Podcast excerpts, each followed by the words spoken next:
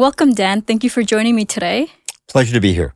I when I heard that there was a possibility of getting you on, I was very excited because I've seen some of your work that we'll get into. But before we do, please introduce yourself. Sure. Um, so, Dan Richards. Um, and today I spend the bulk of my time um, teaching um, in a variety of programs at the Rotman School of Management at the University of Toronto. But before that, I did that, I was very fortunate I tell my students sometimes in life it's better to be lucky than smart because I kind of more through good luck than planning fell into the financial industry and, and through the 90s uh, rode the wave, built and sold a couple of businesses, was recruited to be CEO of a public company by some former clients that, that I helped turn around and then led the sale of. And, and so I, I consider myself incredibly fortunate to have kind of had, you know, a successful career.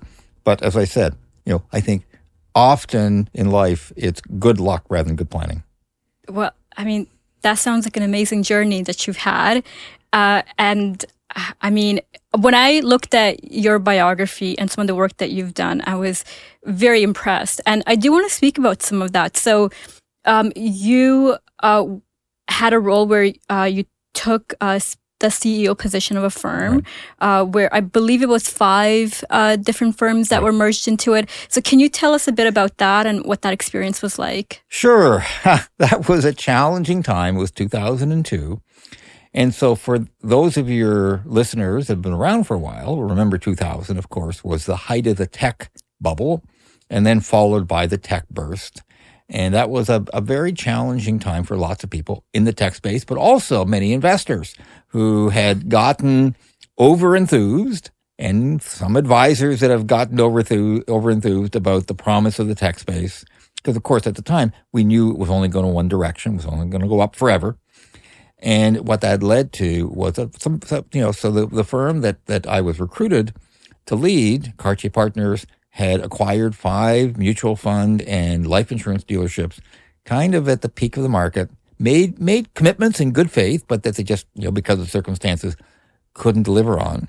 And and so I was recruited, you know, to kind of help right the ship. It was a challenging time, but we were phenomenally lucky. We had a great team, um, and you know, staff that that worked incredibly hard under tough circumstances.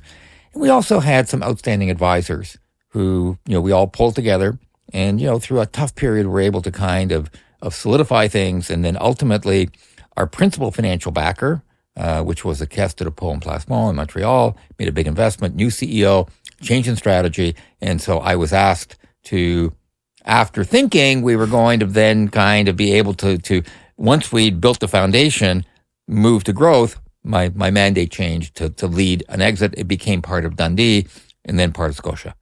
Wow.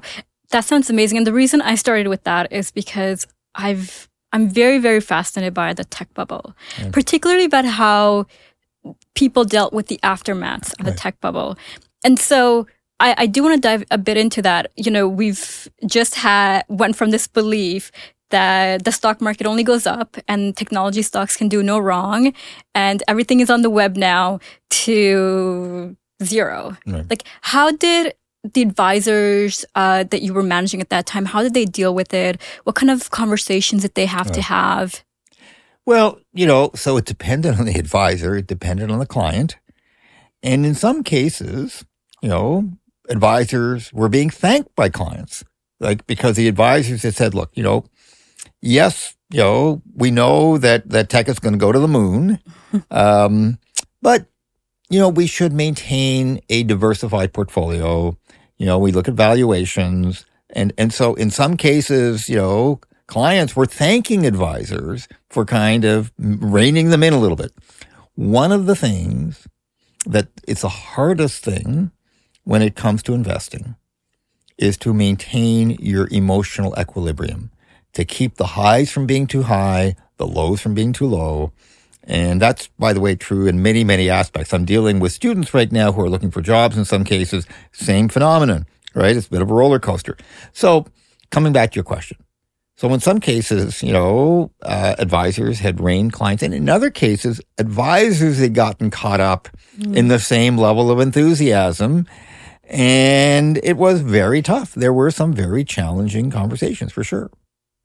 Definitely. And, and I think that goes back to that relationship building aspect of the advisory business. I always say that the cornerstone of wealth of the wealth management industry is the relationship because the reason these advisors are so successful is because they're able to have trust with their clients and then who are willing to give them their assets and refer them.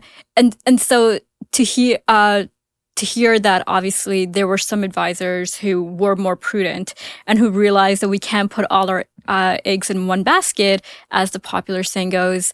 Uh, I feel like that's a philosophy that's sort of holding true and seems to hold true through every event that we go through when it comes to the markets and how volatile things can be. Look, one of the things that we know we can learn from history right? It's not an exact parallel, but there are lessons from the past. And I think one of the things that a good advisor does is able to bring context and perspective from what's happened in the past. And I remember talking to advisors who had to rein clients in more than once. It wasn't just a tech bubble. Uh, you know, we've been there before. You think back to 2007. So again, you know, after the tech wreck, you know, we'd had kind of a big bounce back. It looked like real estate, you know, was going to go, you know, straight line up forever in the U.S. especially. You know, we can, if you recall, um, that that you know that's when we had um, the subprime debt. You know, kind of of of no no no credit, no problem. Not didn't happen in Canada. Right. But in the US, and I spent quite a bit of time in the US talking to US advisors. And again, you had clients that gotten carried away. Some advisors got carried away. So I believe that one of the real benefits that a good advisor provides is being able to say to a client, yes, it looks incredibly positive, uh, but let me point out to you periods in the past where people have gotten carried away and here's what happened. Here's the price they paid. Here's the regret. So I'm going to en- encourage us to exercise some caution. On the other hand, at the bottom, so you think back to March of 2020. You know, oh my God, the world was going to end. We forget that that you know, you know, we had that sharp, steep decline, and many investors were panicking. And again, advisors, not always successfully, right? Ultimately, it's the investor's money. You have to be guided by their decision. But the good advisors, I had one advisor who got a call from a client who wanted to basically sell all of his stocks, go to cash, because he'd read something or seen something, the world was going to come to an end. And the advisor said, look, ultimately it's, it's, it's your decision, but I really want to meet and talk about this. Gonna not, don't want to do over the phone, want to meet in person. And ended up driving an hour and a half to meet with the client to have this conversation. They had a long conversation. At the end, the client said, okay, thank you. Um, you know, let, let's, let's just agree that we'll lighten up, but much less than I wanted to. And let's review it again. That was the advisor's suggestion. Let's review it again in 30 days. And of course, 30 days, we'd had a big bounce back. Client would have missed that. Mm-hmm. If that advisor hadn't made that commitment, that's the kind of commitment that exceptional advisors make. I completely agree. And advisors are known, well, not all, but most advisors are known for going that extra mile for their clients because again, they they end up developing very close relationships. Now, you brought up uh, March of 2020 and the madness that occurred there. And I feel like there were a lot of things in the markets uh, that were happening. And personally, I used that time period to buy as many puts as I could for a while, which was which was interesting. But I do want to speak about the the client side and what we saw during that period, which was the rise of this sort of new type of retail right. investor, where it was, you know what, like we're locked down in our homes.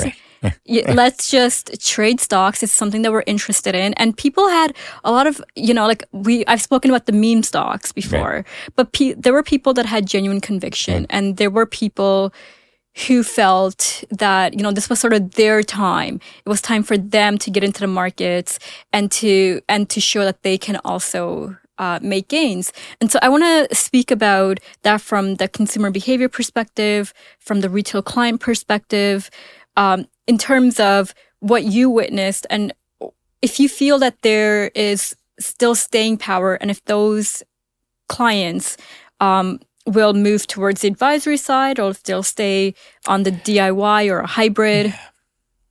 So, you know, that's a great question.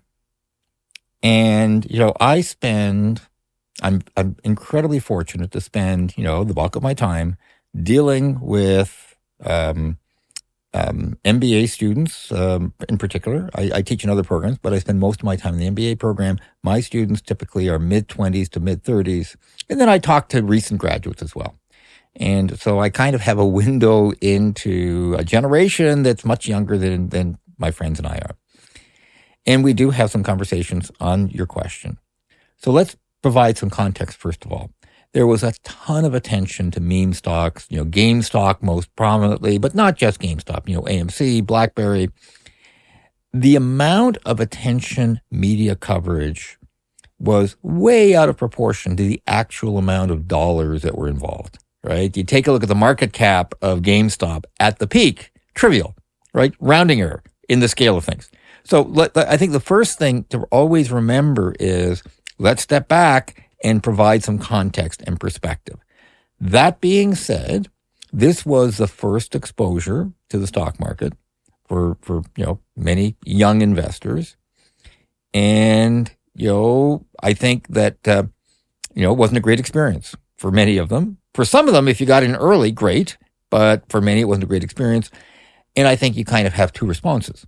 One of them is, well, okay, you know, that was a fun ride and need to keep doing that. Others, though, said, okay, right, you know, this was not a good outcome. So maybe I do need to get some advice. Maybe I do need to reach out to somebody who can provide some perspective and guidance.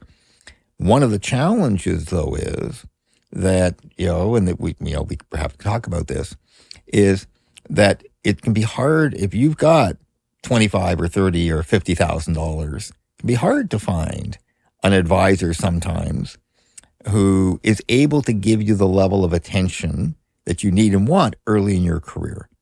And I think that's a challenge for the industry uh, and for some younger investors. But coming back to your question, I think it depends.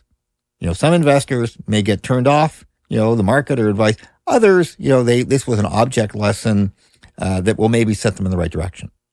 I, I agree with you. I feel that this was an opportunity for a lot of people that normally may not have been exposed to the market to get some exposure.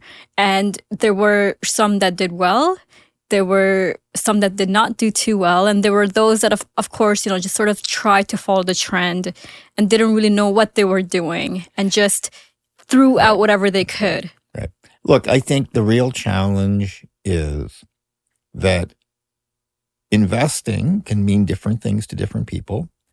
For some of those folks, it kind of felt like, oh, this is like, you know, an online casino, right? no, I mean, you laugh, but that's what it felt like sometimes. Yeah. And we know that you may get lucky. You may do well if you take that stance in terms of investing. But if, if you do well with that approach, it is luck that that's not a sustainable path long term to creating wealth. I, I agree with that. And I think that definitely lends to your point about young investors when they're early on in their careers or when they're just starting to save, having difficulty finding advisors. And I think that's where uh, the robo portfolios come into play yeah. and where the sort of do it yourself, but with guidance uh, programs that are offered. Um, because those individuals as they may want to participate and they may want advice but again as you mentioned like they're just it's just not feasible at that level for an advisor to take on uh take that individual on as a client um but I, I do think it is very interesting when we speak about sort of the psychology of the younger generation and what they're growing up with and what their expectations are. So you have forces outside of the wealth management industry that are setting expectations. And I am speaking about the Googles and Amazon and Netflix where they've come to anticipate your needs. I've said this before, but Amazon seems to know what I want before I want it. And so if you are now to have a relationship with an advisor, your expectation would be that they should be aware of what I want. I mean, they should know me. They have all of my money. Right. Um, and uh, why aren't they reaching out to me and saying, hey, I think you need this right now? So let me, let me address that a couple ways. First of all, you raise a great point. I think that, that people are conditioned by, you know, our experience more broadly in terms of our expectations. And you're right. I think that investors are in many cases, particularly younger investors, not just younger investors, but especially younger investors saying, like, why isn't my advisor um, reaching out to me because, you know, I, I, I'm thinking about buying a car and, you know, they should know that right? They should know that from the searches that I make. Well, we've got some privacy issues here. Um, and, but that I think speaks to, um, one of the core attributes of a good advisor, um, is really starting by understanding what are the client's objectives and being able to, everything comes back to those objectives. What are your goals? and everything is rooted in those. So if an advisor is able to identify that you've got a a couple, and let's suppose one of the things that they want to do is help their kids, you know, put a down payment together for a house, let's say. Well, so an advisor could, you know, kind of check in, you know, with those clients and just checking in to see where you are on your thought process here, wondering whether there's something we should think about. So rather than waiting for the client to call you, you can have you know, kind of the process in place to be able to check with them. That's a small example, but it stands a powerful example, a powerful signal um, to those clients. But I also want to come back to another, you know, just side comment. You know, I think there is a tendency to make sweeping generalizations among kind of, of, of you know, our Gen Z, right? Under, you know, under 25 investors is, you know, kind of glued to social media and just focus on immediate consumption, no discipline. Well, I'm sure that's true in some cases. That's always been true. But, you know, I had an eye opening experience. I teach one of the courses that I teach is actually to art students. This is a business certificate program that U of T offers to students taking arts programs that want to take four courses, that are four business courses, get a business certificate. So I teach a marketing program. I have 300 art students. So I had somebody uh, from CIBC Visa come out and talk, and then we went to Q and A, and most of the questions, to my shock, were about credit scores.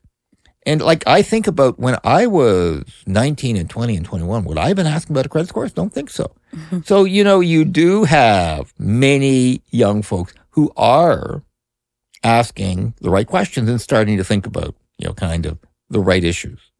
I, I agree with you. And I feel like part of that is because they are getting exposure to so much more.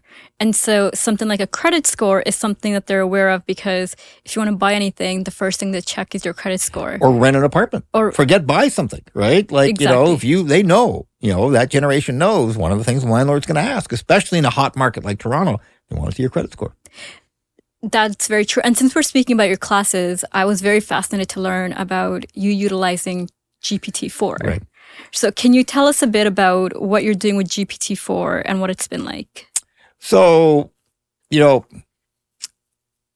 on November 30th of 2022, so coming up to a year ago, um, that'll be a day that, that we'll look back upon and say, that's a day when everything changed because that's the day ChatGPT 3 was released. And we went from AI being saying something, okay, maybe someday to holy moly, it's here now.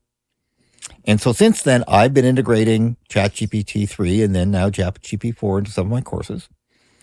And by the way, with mixed results, right? Mm-hmm. Like I, you know, one of the courses I teach is communication. And so I have teams of students who will draft emails or cover letters or requests.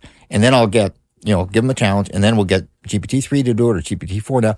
And it's horrible, right? It's long. It's cumbersome. It's too florid. It doesn't look natural. You say, okay, like what the heck is training it? However, what's interesting is you then give it some prompting. You say, okay, could you make it less shorter, less florid, less formal? And it actually ends up being pretty good. So one of the things that I'm working right now on, I mentioned this course for, you know, intro marketing.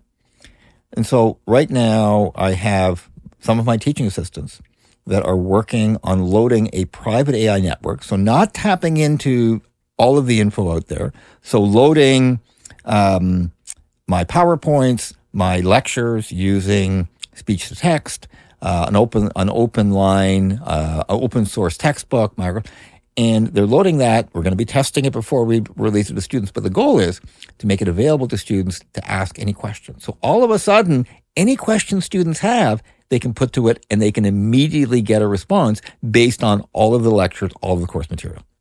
Wow, that sounds amazing. So you're essentially creating uh, your own ch- chat bot to so that students can easily get their questions answered with the and, and having been in uni, I know there's some that can even be shy sometimes to go to approach a professor and ask. So the fact that you now have all of this, I think is amazing.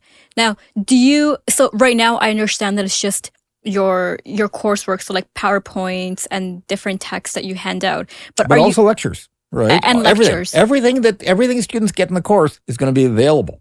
Right. But I was just wondering if you're planning on adding additional material. So, like if someone were to come up to you and ask a question right. uh, pertaining to what they're learning, right. if if you would perhaps take that and then add it in there as well. Absolutely, absolutely. Because you know, I think I do this now. So when I get a question from a student, I post the response in an announcement to everybody in the class. So everybody in the class has a chance to see a question that got put to me. But I see over time that, you know, you have the potential to kind of have every year, you know, kind of a richer body of content. And so it becomes a better resource. Right. Well, I definitely see why you keep getting nominated as a top professor. Right.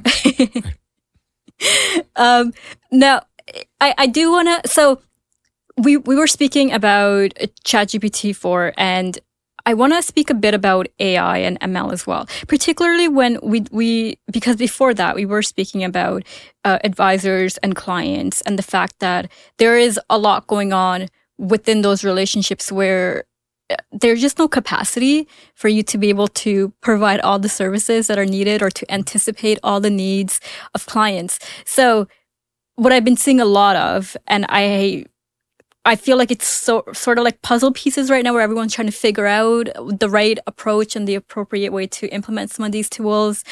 But it would be to have essentially AI go in and just look over all of the client portfolios and look over all the client notes and details, something similar to what you're employing in your coursework, and right. then just be able to pull out you know, important details and say, hey, you know, your client in the last meeting seemed like they were interested in purchasing this right. new car. You know, maybe you should touch base with them to see what right. they've done. Right.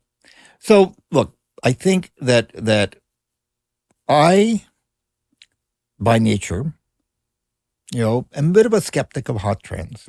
So I one of the courses I teach is is fintech marketing and strategy. It's an MBA elective. And a couple of years ago, and I focus on a few verticals. I focus on challenger banks. I focus on consumer banking. I can focus on online lending. Um, we talk about robo advice, wealth management, but we don't talk about, and we've never talked about crypto. And the reason principally is that, that I dug into it. I, I had trouble understanding it. And I'm kind of with Warren Buffett that, that if I don't understand something, don't want to talk about it. um, and um, so I had a student approach me and say, so where where is where is crypto in the course that you're teaching? And I said, well, actually, we talk about all these other verticals. We're not going to talk about crypto in this course for that reason. He says, oh, so you're teaching dinosaur fintech. And I said, okay, I guess so. So, uh, you know, I don't regret that decision. That, that, when you take a look at today, I think I think that my students were well served. That being said, when I look at AI, you know, and I look at blockchain, you know, and ML, this is real, right? This is going to be transformative. It's not going to be a straight line up, right? There, I was at a conference last week and one of the speakers was a senior VP at one of the big tech firms and he talked about, let's, let's do a real world test here. Let's imagine, and this was real time, put up on screen, uh, went to ChatGPT 4. Let's imagine we're Tim Hortons and we're asking for advice on the optimal location for a new store. So put in that request instantly, right? In a, in a flash, gets a response back with amazing pace. Optimum location. It's the corner of King Street and Queen Street. And if you're in Toronto, you know they don't cross. So yes. hallucination, which is what this is called, is real, right? Today.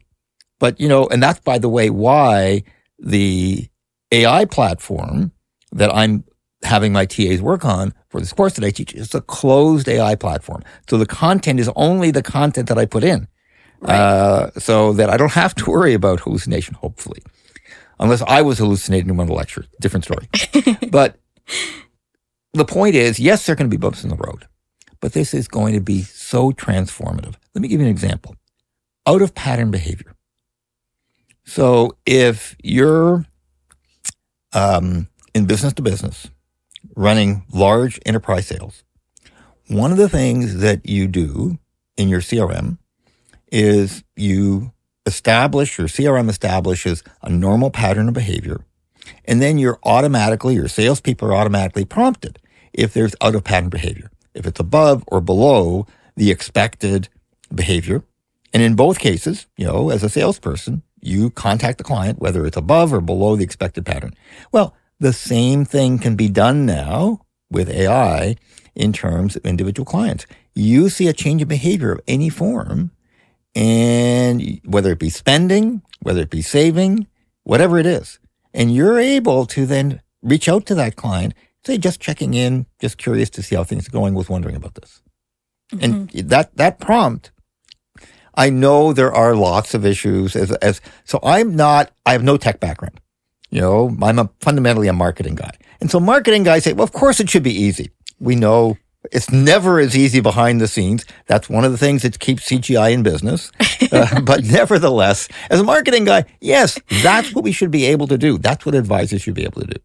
I agree with you. And it's, it's actually really interesting that you say that because I'm not sure if you've heard about open banking. Mm-hmm. I'm sure you have. Yes. But like open banking is something that we've been expecting for a while. And it seems to the deadlines keep getting pushed and pushed. And part of that is because of all the complexity that's involved uh, with that process. But that would allow for this type of monitoring. Monitoring that you just mentioned, where if you have everything connected from your debit cards, your credit cards to your financial right. accounts, you know, you certainly have this very you know, comprehensive and holistic picture of what's happening and it's very easy to track. Right. Now, as you mentioned, there might be privacy concerns. You know, I may not want my advisor to be aware of everything yeah. that I'm purchasing or what I'm purchasing or where.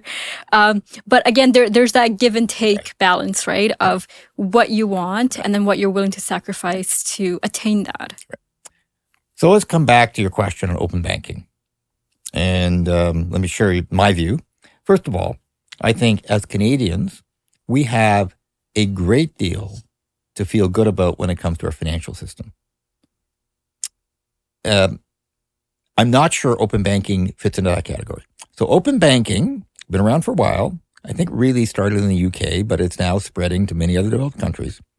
And essentially what it does is it gives consumers access to all of their information and gives them um, the ability to give another provider permission to get access to the information.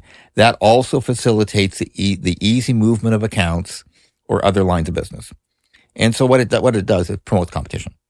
And of course, if you're a successful incumbent, you know, you may not want to make it easy for customers to move their accounts. Mm-hmm. And so Canada is at the back of the pack when it comes to open banking compares to most developed world. And some of it is, I think, a regulatory stance. So fintech, financial technology, um, is an area where Canada is lagging. So there was just a report by one of the leading uh, research firms called CB Insights out of the U.S. They did a um, um, a global survey and they published a list of the hundred most promising global um, fintechs. The US had 43 on the list.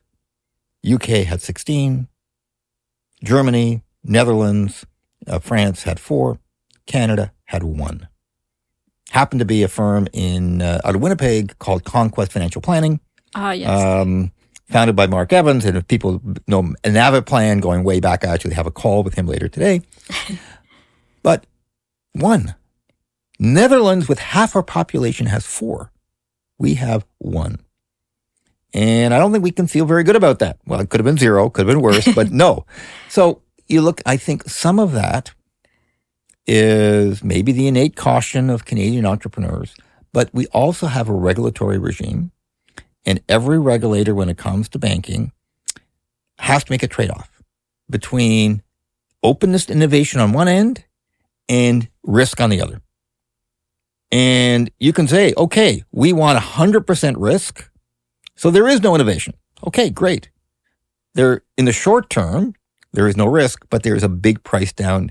And it feels to me like when it comes to things like open banking, the regulators in Canada have tilted so far towards risk aversion that they, uh, we are at risk of Canada falling behind, specifically around innovation and building global platforms in, in financial technology that are going to make us competitive.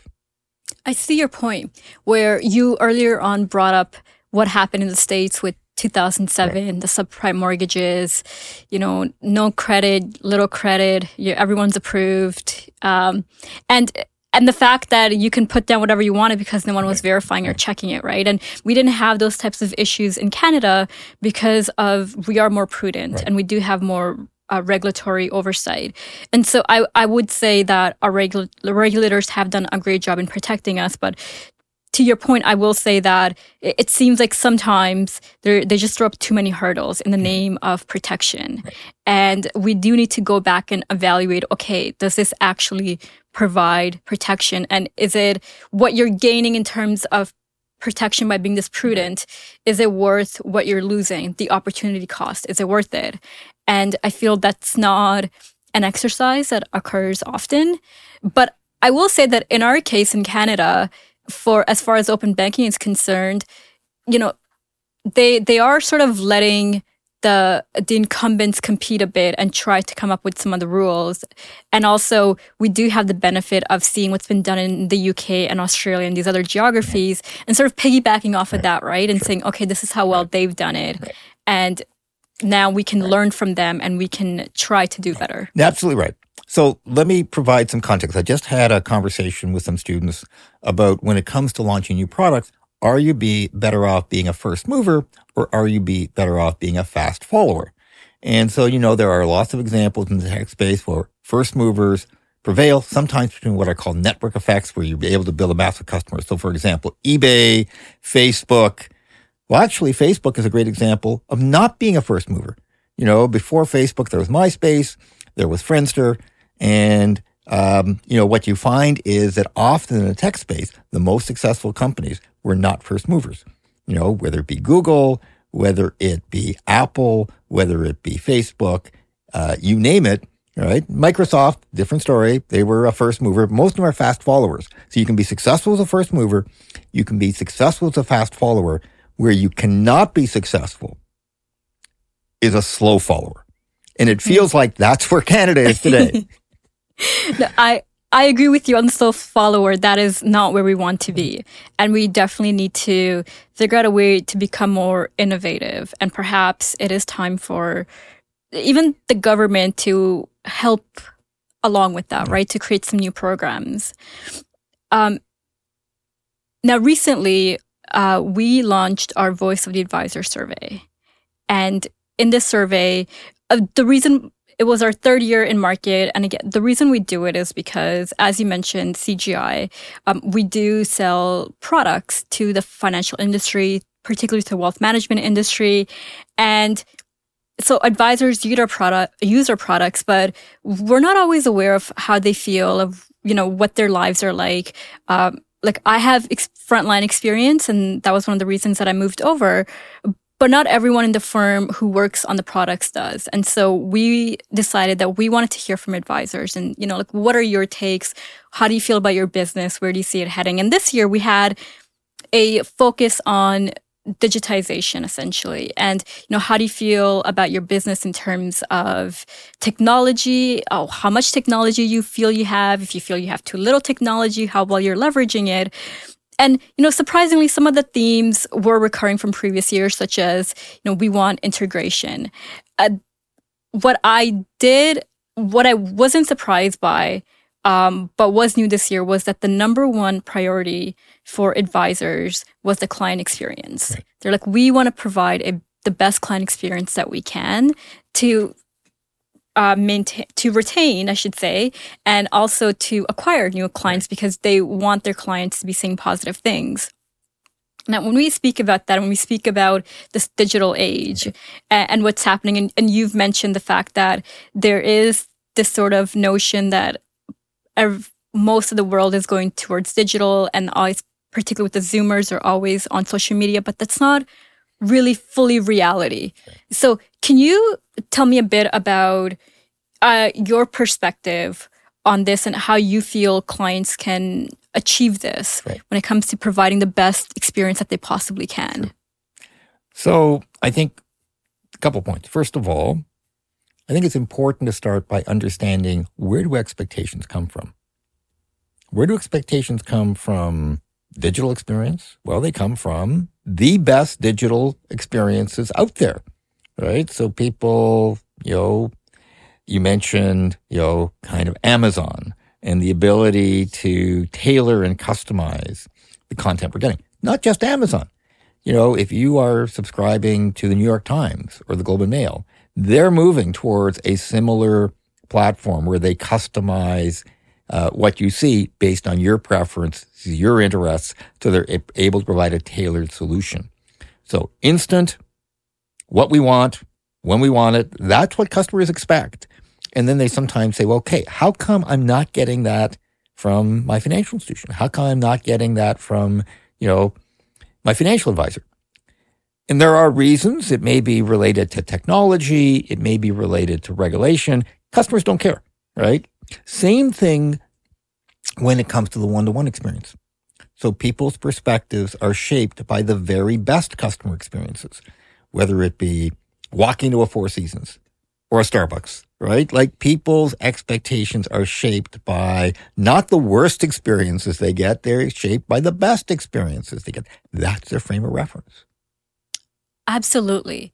And so it goes back to of creating a an experience that'll be memorable, particularly your your first one. And so when I think about the industry and I think about my time there and about all the hurdles that you had to jump through to set up an account, right. for instance, right? So if it took uh, if it took you a week to open up an account or longer because sometimes there were other circumstances right. the client's not aware of that and tech and they shouldn't have to be and they shouldn't have to care right? It's like okay like i gave you i signed off on the documents i gave you this over a week ago like what's going on? When is this stuff going to get moved over and i feel like we were speaking about ai and ml and technology earlier but this is an area where you can utilize those technologies in order to create a more streamlined process. So you're absolutely right. So account opening incredibly painful. And i've had financial advisors um, who, you know, we had a period of time in about 2016, 2015, 2016, when the view was okay, robo advisors are going to be a huge challenge to every financial advisor, every financial institution. That was kind of the peak of the excitement. Wealthsimple was launched in 2014. Um, and one of the things that led to that view was I had advisors say I opened a Wealthsimple account and I was just blown away by how quick, how simple, how intuitive it was. And I compare that to my experience. And to your point, that's the first experience people have. And it kind of, that's what they remember. That shapes the recollection. So we need to find a way to simplify it. And, you know, I had advisors, actually, I had a conversation with an advisor say, look, you know, I've had to cut the minimum account minimum because my assistant will spend 10 hours opening an account. How is that possible? So an advisor said, look, I can't afford. I'd love to take, take on some smaller clients. I, have got some capacity. But when my assistant says, look, it takes me 10 hours, right? Like that's tough. That's extremely tough. Oh my goodness. Yes. Well, I will say that I have seen movement with account opening applications Right. now. This is obviously particularly with with the big six because uh, they can afford to uh, utilize that type of technology. But I believe everyone is doing their best to change this, where they're they're having what they're are called my client profiles Right. essentially where all the Right. client information is now gathered and then you can uh, streamline the opening but it can still be difficult particularly because there are still manual processes in there and that may take a bit of time to overcome But let's go beyond just that initial painful account opening process. Uh, one of the things that we know correlates with long term financial success is having a financial plan. And then updating that financial plan on an ongoing basis, just not doing it originally, but updating it. And I've had conversations with, with advisors who say, when I talk to a client, they, they say up front, you know, one of the things that we know this is a clear, direct drive outcome of you doing well. And so right up front, if, if, if like, if, if you aren't prepared to invest the time up front to do this and agree that we're going to update it, I'm not sure I'm going to be able to work with you. Right? That's a deal breaker. right Hard to say, but by the way, some clients will say, okay, forget, forget it in that case. But most clients will say, all right, you know, if that's what you, if that's what it's going to take for me to succeed, I'm going to take guidance from you. And clients will respect that. Now, that being said, okay, easy to say. Then you get into the actual process of collecting the data, all right, putting it all together, assembling it, analyzing it, the report. That can be incredibly painful today. That's one of the things that, that I believe Conquest Financial Planning, they're not the only one. There are other players as well are looking to do the streamline. That's one of the, the I think, the real exciting um, areas among many others where AI and technology can really lead to better outcomes for clients and for advisors by taking something that's slow, hard, cumbersome right now and really streamlining the process.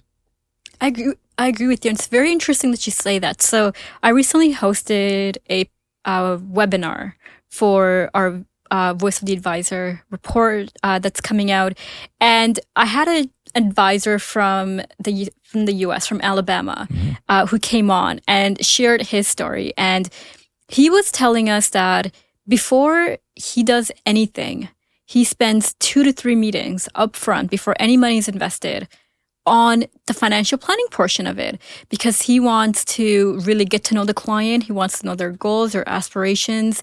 He wants them to feel comfortable. And so this is the way that he establishes trust. And uh, for those that are interested in the webinar, we'll throw a link to it in the description. But it, you know, that conversation was very eye opening because we're sort of, obviously there's meetings where the client and the advisor get to know each other, but it, there's usually always a let's get get these accounts open, let's get the money transferred over, you know, let's just see how we're going to invest it. And then he, the way he described it, he essentially goes through this entire process that can take a while, multiple meetings, just to establish that trust and really uh, get to know his clients and for them to feel comfortable and to have a plan for what they want to do before they act on anything. So one of the things that that when I talk to the most successful advisors, many of them share that view. There are a bunch of benefits to that. Obviously, as you say, you're building trust.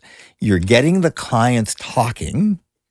So one of the things we know there is very clear data that many advisors believe that they impress potential clients by talking about their team, their background, their performance, their track record, all of those things. When you're meeting with a prospective client one to one, exactly the opposite is true. The data is absolutely clear.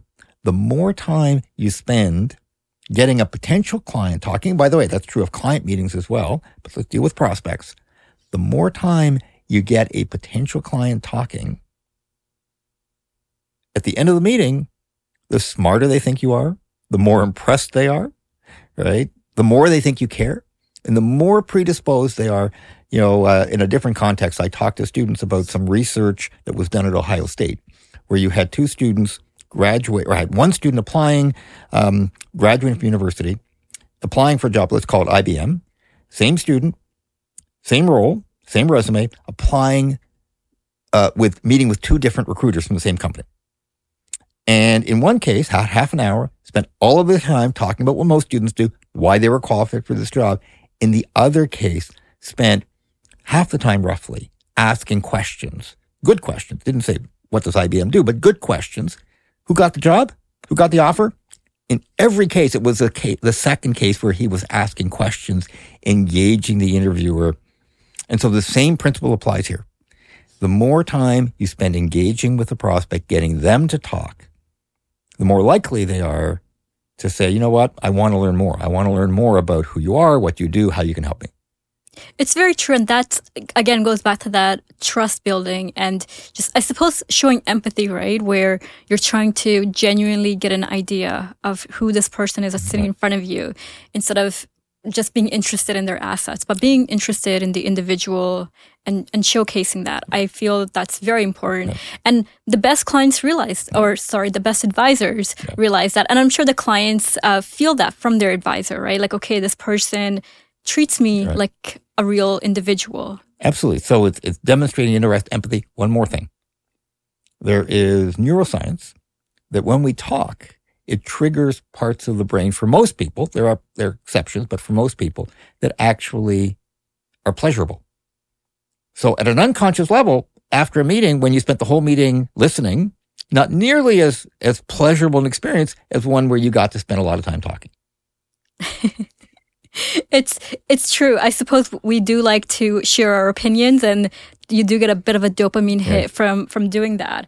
That's really uh, fascinating. Now, the other some of the other things that I want to discuss from our survey, from the results that came in, when when it comes to technology, it seems as though most advisors do feel like they have the technology, and that's not surprising because pretty much every firm is constantly just doing new launches, mm-hmm. right? Here's more, here's more, and here's more. I feel where the disconnect and the research did show this is them actually understanding the benefit of the technology and it being rolled out in a way where it's intuitive and it's very easily implemented into their book of business. Yeah, this is tough, right? It's hard. One of the hardest things to do. And really where we need to go is basically being in an on demand situation. So we don't have to become experts on technology as advisors or as consumers, but it's there when we need it. So let me draw a parallel. Um, I was at a conference around financial planning, and one of the speakers, uh, a U.S. expert on financial planning, and he said, financial literacy training has been a colossal bust. We've had millions of hours, millions of dollars spent on educating customers about financial literacy. For the most impact, for the most cases, made zero impact. So the research shows that you can give uh, customers 24 hours of training on financial literacy, which is a lot of training. If it's not used within the next six months, zero impact. So they retain nothing out of that six months later. So it says where we need to go is two things. One, we need to create a default set of behaviors so that customers are better off if they just follow the default, here's what you do if you don't do anything else, um, kind of course of action. Maybe we can talk about that later. But the other thing is having just in time training. So somebody's about to buy a second home in Costa Rica. Mm. Right? There are some big ramifications. So you don't need to know at all, anything at all about buying a second home in Costa Rica unless you're buying a second home in Costa Rica. And then when you do, that's when you don't need to know a lot about tax consequences, financial planning consequences, accounting consequences, currency issues. And so what you need to do is to be able to access all of everything you need to know at that moment in time. That that makes sense. And you, you mentioned neuroscience earlier, and this sounds like a neuroplasticity exercise. And I I agree because there sometimes the the industries get very excited about providing all this education and and it is for good reason right they of course want to want clients to be aware but it is also about uh, capacity of the clients and how much they can take, and the fact that if you do learn something and then you don't utilize it, you're you're bound to lose it, and that's why they say practice makes perfect, right? I will make one exception, and that is, I do think that we there's a gap in terms of financial education at a very young age, like starting in high school. And I think that's where there's already some things happening, but I do think we could do more in terms of things like credit card debt, for example, which is the first experience sometimes that young folks have. And we all know stories or heard stories about, you know, you kid goes off to university and you know, all of a sudden, you know, they get a credit card and they don't understand that, you know, you have to pay it back. There's interest. It's not like free money. Yes. so I do think that there is an opportunity to do, to build a baseline of education kind of at a very young age. Oh, I completely agree. I feel that basic financial literacy should be a part of the curriculum. Right.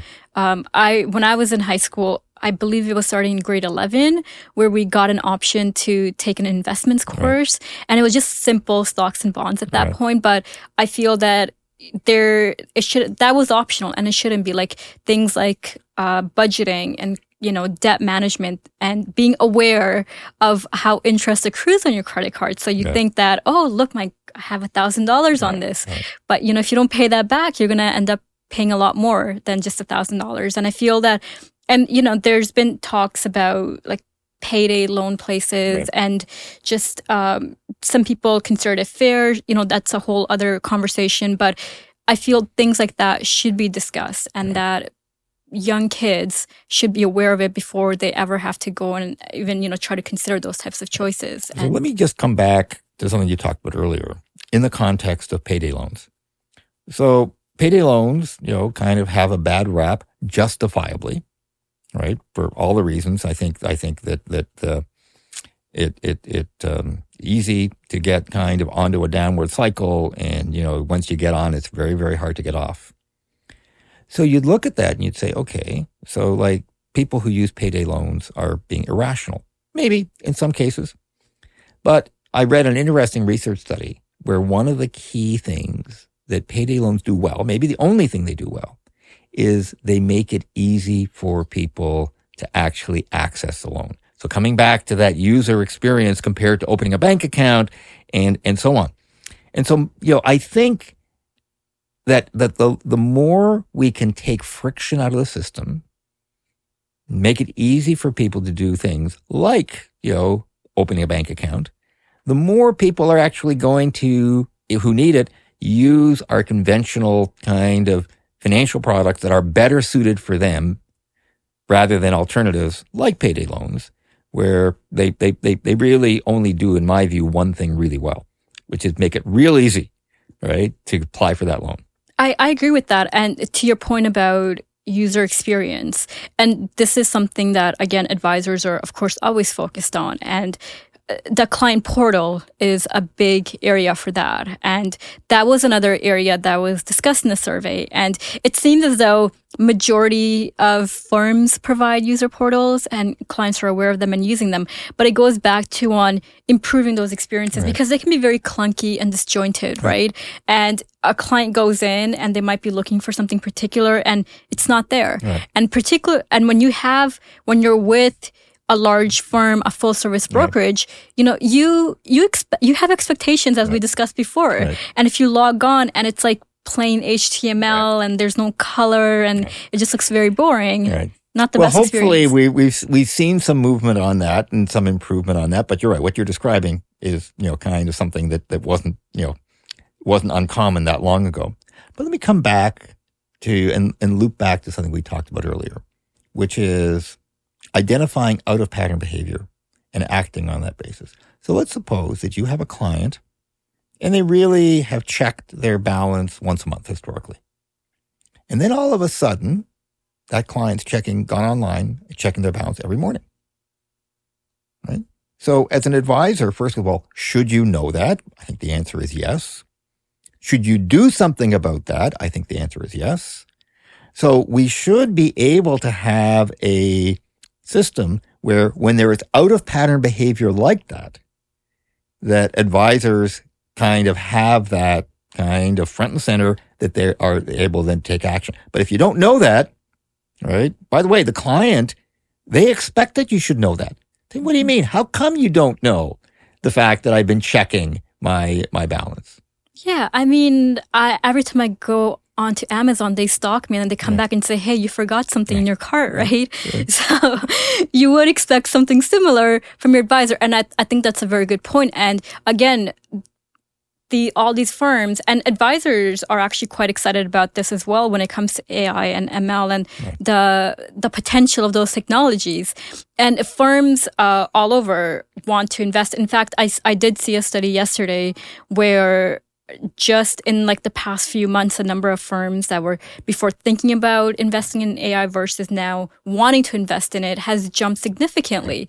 And I feel that to your earlier point about fast follower versus slow follower, nobody wants to be a slow follower here, right? They, they all want to get in and they want to ensure that they have an attractive firm because they don't want to lose their advisors either, right? Like firms, clients are the advisors in this case. And so it, it seems to be that there's, again, a lot of potential, a lot of use cases.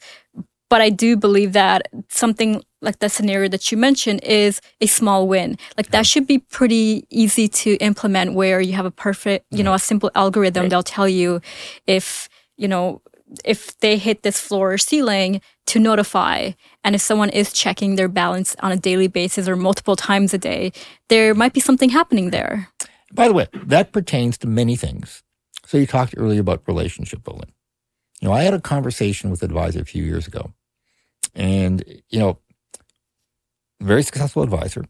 And he said, you know, like like for my top clients, you know, for years, you know, I'll take them out dinner, I'll take them out golfing. Yeah, it cost me a few hundred dollars, but for a top client, that's money well spent. And you know, they always say thank you, but it doesn't feel often that mm-hmm. they really see that as above and beyond, but they kind of expect it, right? They know that, that, you know, I'm generating or the firm's generating significant revenue. So they kind of think that, yeah, this is something that's just my due. By the way, you know, some don't even say thank you. so, however, so, so here's something that, that happened that was transformational. So I was at a conference and at my firm and one of, they, they did kind of a, a, a kind of a sharing of best practices. And one of the most successful advisors in my firm talked about something he began doing that was huge. Every morning, his assistant would put on his desk a list of, actually, night before, all of the clients that had birthdays that day. And if it was a Friday, it would be that day plus Saturday and Sunday. Mm-hmm. And he would call them. And, you know, just, just wanted to be on the first to wish you happy birthday, got voicemail, left the voicemail. It says, in fact, sometimes better still because I don't want to necessarily talk to all of my clients all the time. Some of them are going to go on for a very long time. So I'm happy to leave a voicemail. Yeah. And he says, you know, now I, if I don't do that with every client, if I'm, if I've got a super successful business owner, maybe that's not a good use of their time. But for many of my clients, especially retirees, I've had retirees say, you know what? This is probably the only call. My kids are going to forget to call me today, but my advisor called me. Uh, so like, but you know, so I, that, that, that's, that's such a simple thing to do. But you think about why does his advisor's assistant have to print out the, the names of clients and their phone numbers and so on? Why can we not automate this? Right? Such a simple thing to do. Yeah, I, I completely agree with you. And I th- there's at least during my time there was a lot of list printing, right. and uh, there there's definitely a lot of room to automate things. And again, like to your point of why does the assistant have to bring it up? You know, why can't the advisor just show up, log in, and have these notifications right. and say, "Hey, call this person," or you know, like reminders, integration with their CRM system of even like their schedule for the day uh, because there there is a lot of administrative work, and part of the thing that really kind of was one of my pet peeves during my tenure was the administrative work because right. I felt it didn't add value, right? You can be spending that time doing things that add a lot of value, but instead you're spending hours working on, you know, whether it be some compliance stuff or administrative stuff. And we now are moving into an era where we can utilize technology to help with all of that. Let me just picking up on your point about the CRM comment. Um, talk about another small example of how technology is changing rapidly. So we know, not just advisors, every salesperson hates, hates, hates after a call entering in the CRM, right? What did we talk about? What did the, what did the, what did the client have to say? What do I need to do next time? And we know no one likes to do this because it's cumbersome and time consuming and clunky. So I was at a talk at Rotman last night, actually, and they had um, founder of a company that was acquired by TELUS that's in the business of integrating voice technology. And he's done, got a new book out, and the um, the title of the book is "The Sound of the Future." And the the invitation to the talk said, "Voice technology is going to transform how we interact with clients." We've heard that before right? Everything's going to transform how we interact. But he had some examples where voice, for example, can populate going forward a CRM, right? So we don't have to enter stuff manually. We can just kind of make kind of, or with, you know, with some technology, but in theory, that the, uh, that we can actually record our conversation and it can be summarized in the key points put in the CRM. So we don't actually actually have to do anything. It'll populate it manually. But the key thing is it'll hit the key points. So with the AI, they'll be able to synthesize and summarize so it'll be there in a useful fashion. So that's, if we're not there today, we're going to be there very soon. And that's another example of how um, technology is going to be able to improve the customer experience and experience and improve advisor efficiency dramatically. Right. It's interesting that you mentioned that because I was in a meeting just yesterday where this was being discussed about using NLP to for note taking, whether it be for client meetings, whether it be for sales individuals, because again, that is one of those things, it, particularly for advisors when they're meeting with their clients yes they'll have a notebook out and they'll try to take notes but they also want to make sure that they're engaged in the conversation right. so sometimes you're like okay i have to make sure i take this right. down and you may not take it down and now right. you don't have to worry about that because you can utilize this wonderful technology to do it for you and think about where that goes in terms of alerts by the way mm-hmm. so you know we talked earlier somebody's had a conversation about a, about uh, a client wants to help their grandkids or their kids well right now the advisor like how does that show up on the advisor's screen? Right? There's got to be kind of some kind of a manual process. Well, guess what? Technology, if we're not there, we're on the way there where, you know, you're able to automatically have the most important alerts show up on your screen for follow up. Definitely. Uh, now, I've brought Malik in. He's a user experience expert from our product group because I also want to speak about financial wellness. And Malik has been working a fair bit on financial wellness. From the advisor survey, we saw that financial wellness is definitely an area that is on everyone's radar. And they're expanding their services in order to accommodate this, to make sure that they're covering off all the bases. And so I would like to sort of speak a bit about this idea of expanding services to be now we're in an era where advisors are becoming generalists because they feel that there's an expectation for them to be able to provide so much more than just a traditional uh, investment management or with a bit of financial planning. Mm-hmm. So Dan, what would your take be and how do you feel advisors are if, if there's anything that you witnessed in the market or if you have any opinions on how they should try to approach this new era of trying to provide these all encompassing services? So it depends on the advisor, it depends on the client. But my view is that if you're dealing with clients with complex situations, you actually should not, as an advisor, try or expect that you're going to be able to provide the highest level of advice. So you talk about specialists uh, versus generalists. I think very often the model is that as, as an advisor, you're a little bit like a family doctor, right? You have a good level of proficiency and knowledge on all of the important areas. But where there is a complex issue, you send, you know, the patient to see a specialist. Same thing here, whether it be charitable giving, you know, tax planning, you know, multi-generational giving, whatever it is, right? I think that, that it's going to be very challenging as an advisor if you don't have uh, an arsenal of specialists. If you're dealing with, with kind of sophisticated clients with sophisticated situations, you know, simple clients, fine, no problem. But I think many advisors who deal with kind of higher net worth clients, they just should not be expected to be able to provide all the very best advice in their own. I completely agree with that. And to your point about passing it on to specialists, I feel that we now have the tools where it's possible to connect with specialists regardless of where they are.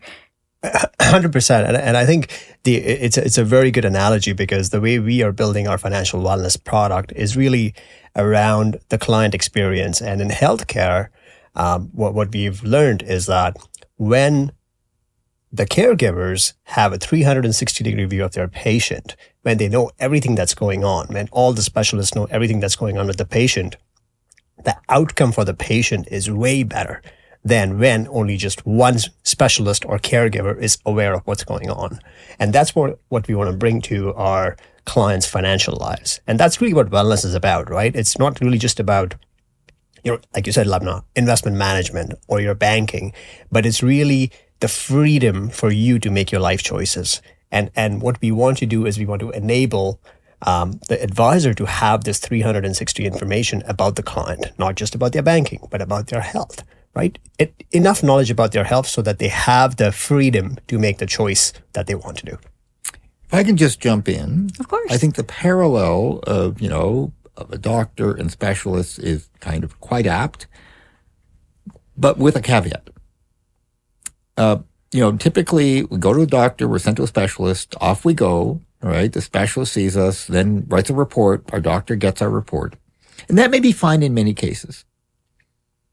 But come back to the financial situation. There are cases where if a client really trusts their advisor, they want their advisor to be in that meeting. They want their advisor to be there beside them talking about a complex problem, you know, weighing in, asking questions. And so I just think that, that you need to be clear. If you are going to be bringing somebody else in, do you delegate it entirely or do you actually have you or maybe a member of your team there participating in the meeting? Absolutely. And that goes back to, of, I suppose, different teams would have different approaches. There might there may be some who want to be completely involved in the process, right? Mm-hmm. So we want to. This is our client. Uh, we're bringing in you know this other person to to help with this specialized need. But we want to be a part of the process. We want to make sure that we're there supporting the whole way. And there might be others who feel comfortable saying okay you know what? I've made introductions and i'm going to sort of hand it off. Yeah. and so again that is to your point dan you know different needs different situations different clients.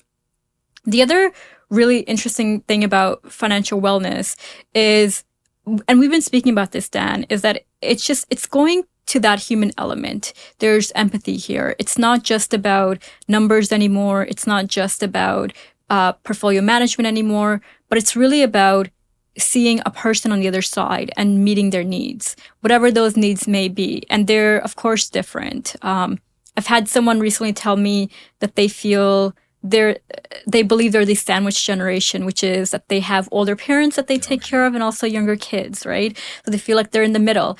And that individual, of course, is going to have different needs than someone in their 30s who may be single, let's say, right? And so how do you cater to these different individuals?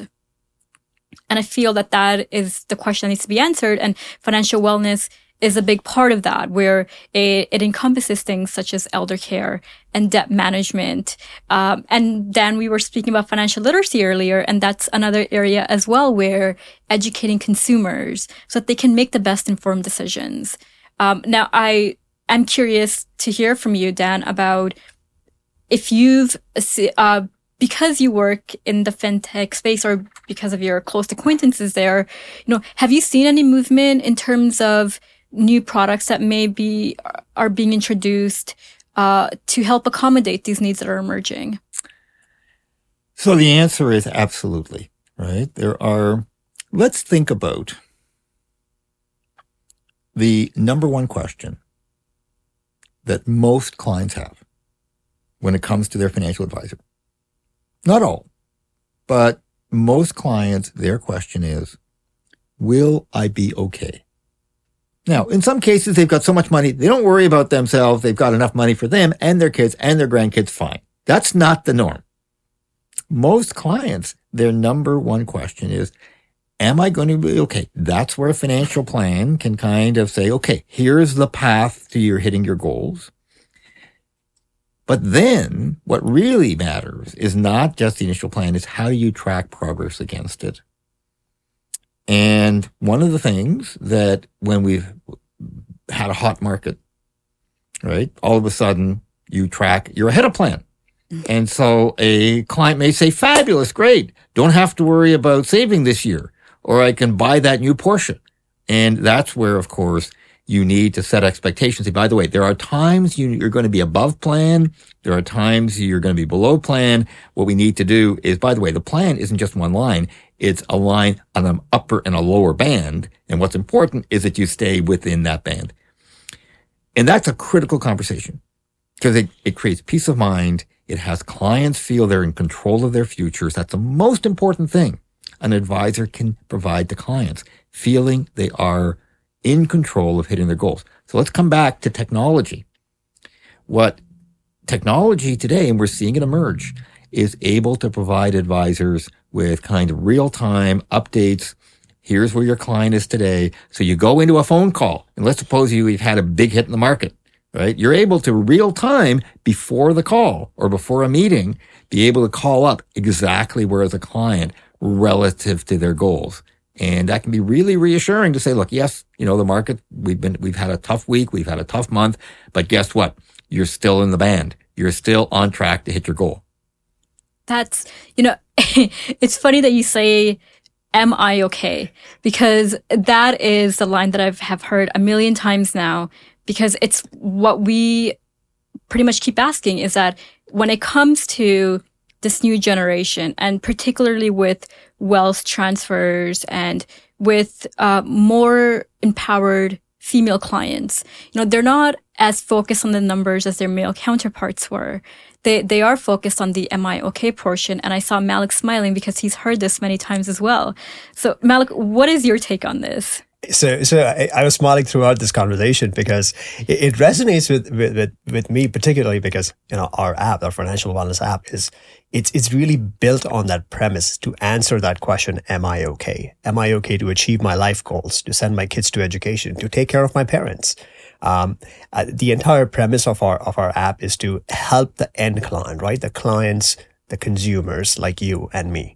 Um, yes, the advisors are at the center of that relationship to to uh, enable that conversation, but we are really focusing on what is the ultimate end client experience that they want to see, and and it's that one question that they want to answer: Am I okay today? Every time I have that conversation with my with my advisor, I want to see that. I want to know that, and I 100% agree with you, Dan. It's not a straight line. It's it's a band. It's a trajectory, right? And there'll be ups and downs, and that's the uh, conversation. And and part part of part of what we're doing is to enable that conversation. We are infusing advice at the right time, right? Whenever there is a client event, for example, the client is about to have a child, or they've had a child, and we want to infuse it with advice to say, you know what, you should think about and consider opening an RESP. Yeah. Things like those, right? And those are the kind of advice in the moment that's going to make them feel confident, feel that like they're in control to, to Dan's point about their future. So I, am really passionate about this and, and I really um, think we've, we've got the best product in the market. So if I can just jump up on, follow up on that for a moment. So it, every client's different, right? We know that. So some clients, they worry, yes, am I going to be okay? The ones that are, um, you know, have done better. Um, you know, maybe they, you know, they, they built a business, you know, perhaps there's family wealth, um, you know, maybe they, you know, run a large company. They're no longer worried about necessarily, am I going to be okay? Yeah, I've got lots of money. I know. However, are my kids going to be okay? Are my kids going to be okay, both in terms of their, um, their financial situation, but also their values and their behavior? One of the things it's striking how many successful entrepreneurs worry about are my kids going to feel entitled? Are they going to have the same values? So there's no perfect solution, but one of the things we know that can help is if at a very early age, um, the family members, the kids of your clients, have an opportunity to start having conversations, but not with their parents because no, no 17, 16, 18 year old wants to hear from their parents. Not necessarily with their parent's advisor because you got a generational gap plus it's their parent advisor. What they want to hear from often is somebody who is closer to their peers. So that's where I've seen some cases. There's a team member who's in his or her twenties who actually their part of their role is having early conversations with, you know, the progeny of their best clients, starting to talk about financial challenges and decisions and making a budget and so on and so forth. But what does that do? Does a couple of things. One, it deepens the relationship with the client because now you're doing something that is absolutely a hot button for the client. They didn't ask for it. You've offered it. Mm-hmm. So you've demonstrated initiative. But the other thing is every client, every advisor is worried about, okay, what happens if my best client, you know, passes away and we've all seen stories where, you know, they're kind of the, the, the, the, accounts quickly go elsewhere, where what you do is you solidify the relationships with the spouse and the kids early so that you have to worry less about that.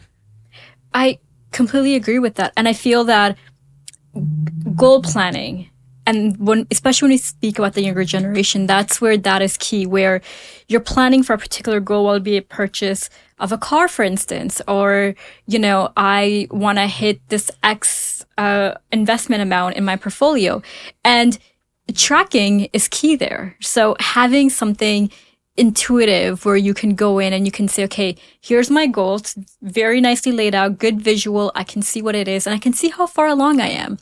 And I I'm completely on board with the idea of these younger team members because we have to keep in mind that advisors are humans as well. And so they also have certain habits that they fall into, particularly some of the older advisors.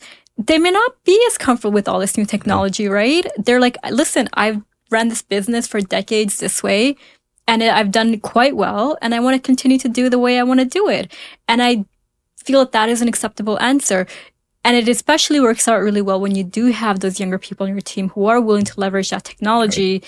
to streamline things in the background so that these advisors can continue to run the business the way that they feel they want to. Yeah. And so I feel that it's it's a bit of a mix there's harmony here that that comes into play and when we speak about financial wellness i feel that and then you brought this up is that it's a band and tracking for me is the key part and having and that's where you need to have the right technology and that's where all these fintechs come in because usually they come up with the with like really sleek designs and solutions and then they might get bought out there might be a partnership where they lend that technology out and it is all about meeting the needs of people that are that have different time horizons right, right? that are at different stages of their lives right. so talking about new technology. You know, there's a whole proliferation of them. One of the things we're starting to see um, more utilization of is, you know, essentially online repositories of all of our information. So like, you know, kind of, because one of the things we've all seen it happen, someone passes away and their finances are a mess, right? Mm-hmm. They're all over the place. Their passwords aren't saved. Like it can be a friggin' nightmare. And so one of the things that I've seen advisors do is be proactive about saying to clients, look, I just had a client pass away. And unfortunately, in addition to passing away, their financial affairs were not in order and it ended up being really challenging for their family. So I'd like to talk about what we can do to ensure that your finances are, you know, consolidated in a good state. And so that kind of a conversation has huge benefits in terms of the client being better off, hitting a hot button. Most clients say, oh, of course, makes sense. But again, what are you signaling as an advisor? There's nothing in it for you. You don't, you don't make more money by doing this. So what clients all of a sudden recognize, they're just reminded, yes, this advisor really is somebody who is motivated first and foremost by my interests, someone who I can, I can kind of really, really trust. Definitely. Yeah, uh, and I want to add to that. Uh, it, it, brings up a, an example um, that I've seen um, implemented by a private bank, so not available to everybody, but only available to the wealthiest. Is implementing a vault, and the technology is available to do that, where a client can go in and enter all of their credentials across their most private and their most important finances, right? And and make that information um, available to their loved ones when they pass away. So it's it's it's definitely out there, but it's not available to the masses just yet. Let me let me point out just on that something else that advisors can do to deepen relationships, to advance, you know, make clients better off, and that is have one of the hardest conversations that an advisor can have with many clients. And that is to say, talk to their clients about sharing with, in some cases, their spouse, but often their kids, what their financial situation is.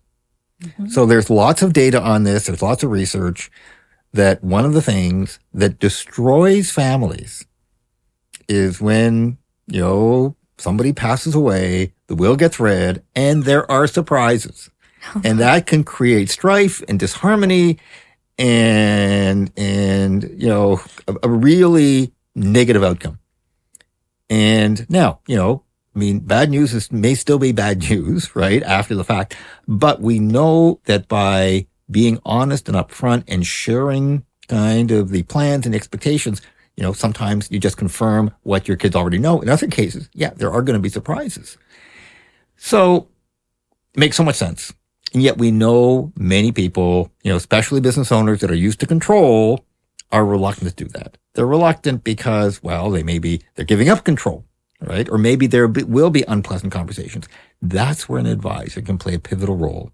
And I remember having a conversation with a uh, very successful advisor in the U.S. running a $25 billion, that's B with, that's billion with a B, and that's U.S. dollars, so real money. uh, and he said, one of the things that I do is that I say to my clients, look, we need to have this conversation. I'm happy to work with you, chair the meeting, walk people through the process. By the way, we don't have to talk about everything. Here's an agenda. You identify the things you feel comfortable talking about. And so you still maintain some control, but you start bringing your family members, you know, along with it so that they are less likely to be surprised, you know, at some future point. That's very true. And, and I feel that, you know, it's sort of, the nature of that business is having difficult conversations. Uh, and obviously, when it comes to finances, um, parents can be very reluctant to share certain information with their children, but it is something that does need to be done, particularly for the reasons that you mentioned, Dan, where, you know, unfortunately, sometimes unexpected tragedies do strike and it's, it can be a bit of a mess if things are not in order. And of course, if it's unexpected, then there's a good chance that things are not in order. Um, and so being upfront and honest about these conversations is really important. I do want to shift it slightly because another part of th- this whole area of financial wellness is savings. And I, I look at the stats in Canada, I look at the stats in the US, and it's not the best picture right. where, you know, I keep hearing from the US, for instance, I keep hearing that most people are, are not even able to handle a $500 right. emergency. And, and that's very unfortunate. But there are programs that right. are trying to improve these numbers and right. to, to help these individuals. So absolutely. So yes, there are people who unfortunately are close to the margin and that, that's a real issue and it creates all kinds of challenges and stressors and so on. I wouldn't say that's typically the profile of the kind of client most advisors deal with. That's just the reality. But to your point about savings, I, I recently read a really interesting article in Barron's. So, you know, there is a kind of a broad perception that millennials are wastrels, you know, they're, they're kind of living the high life and, and boomers were the really super responsible savers. So what's interesting is that the research is that millennials in the US have saved a higher percentage of their retirement needs than boomers have. Now, Maybe boomers, you could say, well, they're later on. They don't need the savings. Some of them are already retired. But why is that? And it's attributed to one thing in particular. So starting about 20 years ago, there was an innovation around um, um, 401ks, which in the US are essentially company savings plans. And it was initiated by Richard Thaler, who recently won the Nobel Prize in Economics. He teaches at the University of Chicago, addressing the issue of savings. And the traditional savings rate was about 3% of your income, not high enough. And by making a couple of changes, they were able to, that have now been embedded into savings plans, they were able to take 3% to 13.5% to quadruple it, called Save More Tomorrow. And it all, it's all about a couple of things, defaults. So changing what the norm is. So historically, when you sign up, when you, you know, you do payroll, you know, they say, okay, you want to save 3%, fine, check here. What happens if you say, you want to save 6%? You can reduce and increase it. Most people say, sure, fine, check here. Just by changing the default, you change behavior. But then critically, what they also did is said, now, would you be interested on your next paycheck, pay increase, allocating half of it or 60% of it to increase your savings? Most people say yes, that's our norm here. And by changing the default and by deferring the commitment. So the commitment is, we're not asking you to save more today. It's out of your future increases. They were able to quadruple savings rates from three and a half to 13 and a half percent. So those are the kinds of things that we now have levers to move. And by, by doing things like thinking about how do we automate savings? For example, how do we make savings something that, you know, if you go way back to David Chilton, the wealthy barber, one of his principal precepts was pay yourself first. And so there are some simple tools. We talk about new things, fintech. There are some things that have been around for a long time. All we have to do is execute them, help clients execute them, and clients will be better off. I am constantly amazed by the things that can, that default can accomplish. It's uh, quite powerful. Um, now, on the on this topic of savings, Malik, do you have any thoughts? I, I, I do have some thoughts on on uh, what's available today. Right to your point around the power of defaults. Um, that there's there's many financial institutions today, and these are not neobanks. They've been around for a while that provide solutions to enable you to save these, and they do it by default, taking away right from your paycheck. To to Dan's point, um, but but it's really know, can they can they impose that default on you as a client? What is it going to need it for them to do that? To do that in your best interest, and I think that's where. Uh, in my mind, at least the financial wellness picture comes in where uh, earlier you spoke about you know, the, the client engagement model, whether it's hybrid, whether it's self-serve. So it, it, to me, it's a spectrum. And in, in that self-serve spectrum or the, the, for at least the folks who cannot quote unquote afford an advisor, these FIs, they have, they have, they have the tools to do it. They have the tools to, um, enable clients to, to increase their savings and, and really, you know, financial wellness, financial planning is a means to do that. So look, there are a couple of solutions. There's no perfect solution, but one of them is framing it in terms of saying, here's what most people do. So as soon as you say, here's what most people in your situations do, most people say, okay, well, if that's what most people in my situation do, I should do it as well. But the other thing is opt in compared to opt out. So, you know, like, like the data is very clear that, um, and Dan Ariely at Duke has done research on, um, commitment to agree to organ transplants in the event of an accident um, looks at countries like Germany, where 3%, Austria, 99%. Right? Similar shifts, you know, Netherlands and Belgium. How, how is that possible? Opt in versus opt out. So the high, uh, organ donation countries are the ones where automatically you're signed up to, you know, commit to, uh, if there's an accident, organ donation, unless you opt out. Opt, you know, the other model, which is what we have in the US and Canada, by the way, is an opt-in model where we aren't committed to organ donation unless we opt in. And so that, that model applies to so many things. So for example, you can build an opt-out model. Here's what most people in your situation are doing. They're committing to commit X percent of their salary Would you like to do that? If not, click here, opt out, but otherwise, that's what we'll do. Right. Yeah. And if I can add to that very quickly, I'm going to bring it back to wealth management and technology, the power of defaults. Um, you know, one, one example I have from uh, earlier, we were talking about a client portal and, and, and many advisors, um, are reluctant to offer a client portal to their clients because they think it's going to take away take away the value that they offer. Whereas in reality, when you when you give clients access to whether it's their plan or whether it's their investment portfolio, by default, um, the result is actually it deepens the engagement. It deepens the relationship with the advisor and the client because now the conversation is not around, hey, here is how you did, but it's around, okay, what can we do better now? Right? Now let's think about that client portal. What else could we do? So we know that in many cases, people say, all right, if you have any questions, here's our FAQ. People hate FAQs, right? They're kludgy. They're uncomfortable. Suppose we created a just kind of a, a, box where you could put your question. No matter what the question is, you put your question in, you get the answer to your question right?